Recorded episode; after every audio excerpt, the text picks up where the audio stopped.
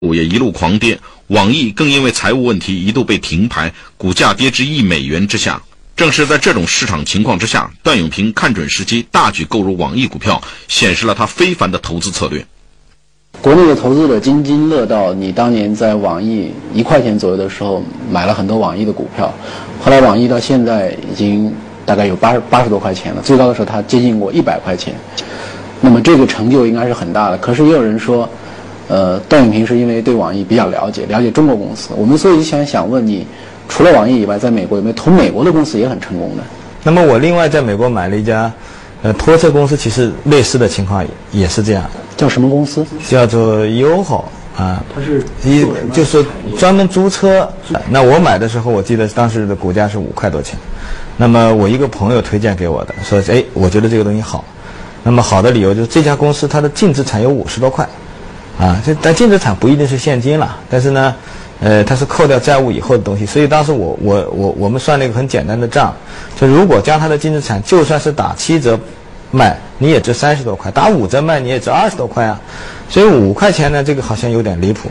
所以花了半年去调查去研究，是不是确实如此？然后查了查去，确实如此。而且那也很幸运的是，它的价格一直也没有变。所以那时候开始买，买的时候呢，其实我也是进。尽我所能了，因为后来因为买着买着它就涨上去了，就没有再继续买了。当然也可可惜，应该应该多买一些。你当时买了多少股？我们整个盘子反正是买了不少了，有一百多万股吧，差不多。你买的时候大概就是五块多钱这个，后来它涨到多少？呃，最高涨到过一百多。现在是因为最近的股市掉的比较多嘛，所以它受大盘受一点点影响，现在还有九十多吧。像这样的这种传奇，大家可能有一种印象。怎么这些运气，这些特别好的机会都给段永平抓着了？呃，我想这个应该不完全是运气，因为呢，一块钱买网易的绝对不是我一个人。呃，买到一块钱的股票，你可以说是运气，但是你拿到八十块钱，这绝对不是运气。你买了以后就没有再呃卖掉过？我有卖掉过一点，像这个前两年这个。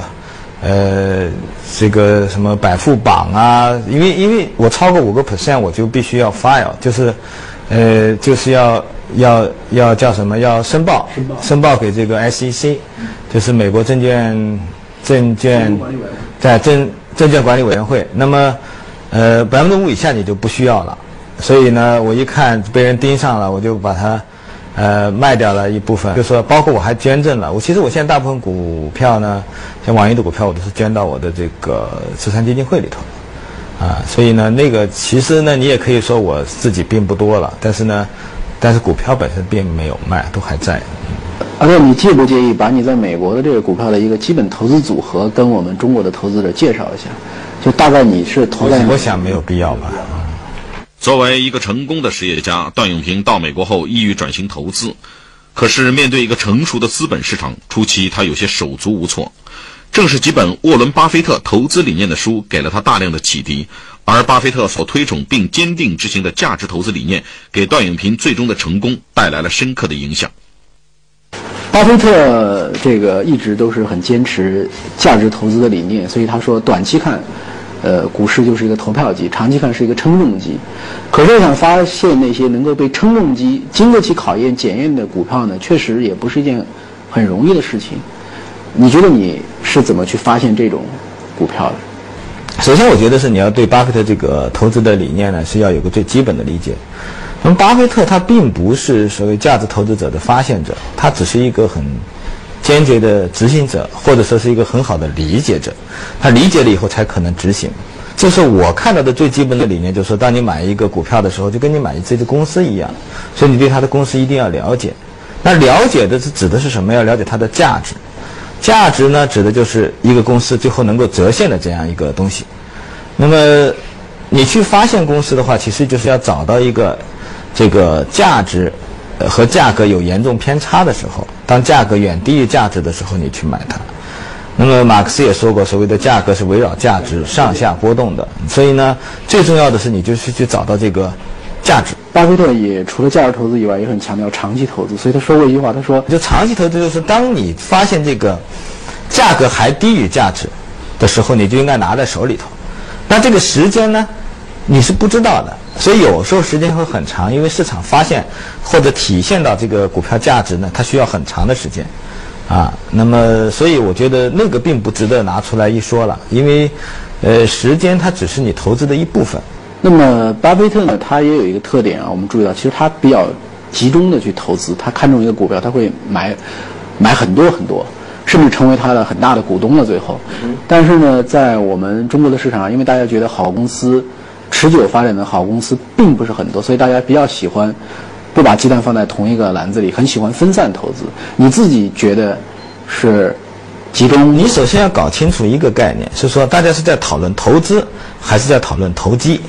分散那个叫理财，它根本既不是投资呢，甚至都也不算投机，它就是理财。理财就是希望大势涨，我就跟着涨，所以你就撒胡椒面撒下去，拿个大黑猩猩往墙上扔扔飞镖，这是最典型的例子，对吧？可能比这个分析师赚的钱还多。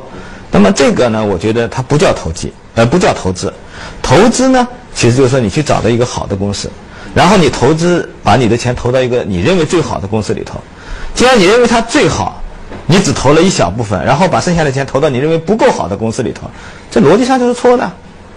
啊，所以，所以我我投资也这样。就当我觉得，你比方像我投网易的时候，我就是把我当时能够动用的钱，因为那那个网易，因为它当时你说摘牌这个呢，确实是成就了我。因为大家很多人都怕怕摘牌，所以呢有相当长的时间股价都非常低，所以呢我就买到了好的价钱。如果没有摘牌这个因素呢，可能很多人他都不一定肯卖给我。巴菲特他在选定他看好的公司的时候，他是非常大胆和这个呃很持久，但同时呢他也特别提醒要注意安全的边际问题，所以他经常说，呃你坚持载重量有三万吨，比如说，但是事实上你只允许。一万吨的卡车来穿行，就是它非常注重安全。这个呢，其实就是我刚刚讲这个价值和价格的问题。就只有当你这个价值是远高于它的价格的时候，你比方说你认为这个价值值十块钱，现在它的价格是五块钱，你就有足够的空间了，对吧？那么你用五块钱东西去买十块钱价值的东西，你当然是合算的。那它的空间相对也大，空间相对也大的意思就是说，它向下的空间也会小，这是其一。其二呢，当然它还向下，你还可以再继续买了。所以，投资和投机者有一个最大的区别，就是说，你是在动用很小部分钱，还是在动用很大一部分钱，这是其一。其二呢，这个当股价下跌的时候，你看他们的态度，正好是两个相反的。如果作为真正的投资者，当你投的股票在跌的时候呢，你往往会感到高兴，哎，我还有机会再买到更便宜的价钱。如果我还有钱的话，对吧？投机者不一样，投机者这个时候的想法是，哇，这公司肯定出什么事儿了，赶紧多，赶紧卖掉，跑。啊，所以呢，投机者多数是追涨，投资者多数是追跌，啊，所以呢，这个里头差别非常大。